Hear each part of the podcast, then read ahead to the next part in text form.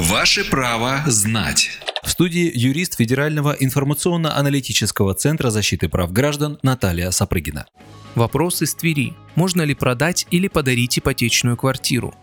Да, можно, но есть нюансы. Для начала отмечу, ипотечная квартира не является собственностью банка. Собственником квартиры является гражданин, он же заемщик. Заемщик может распоряжаться своей собственностью по своему усмотрению. Продать квартиру можно, но для сделки потребуется согласие банка. То же самое и при сделке дарения квартиры. Главное здесь то, что право собственности перейдет к другому человеку при продаже за деньги, при дарении бесплатно. При этом передать право право собственности на квартиру другому человеку возможно следующими способами. Первый. Продать ее вместе с невыплаченным долгом, то есть перевести его на другого человека, который продолжит выплачивать его банку. И второй способ – погасить долг перед банком, снять залог и продать уже без согласия банка. Важно отметить, при продаже квартиры, находящейся в собственности менее 5 лет, подлежит уплате налог в размере 13% от цены, за которую вы ее продаете. В случаях, когда продаете и одновременно покупаете, будет произведен взаимозачет.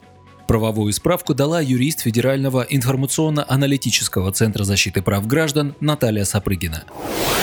Ваше право знать.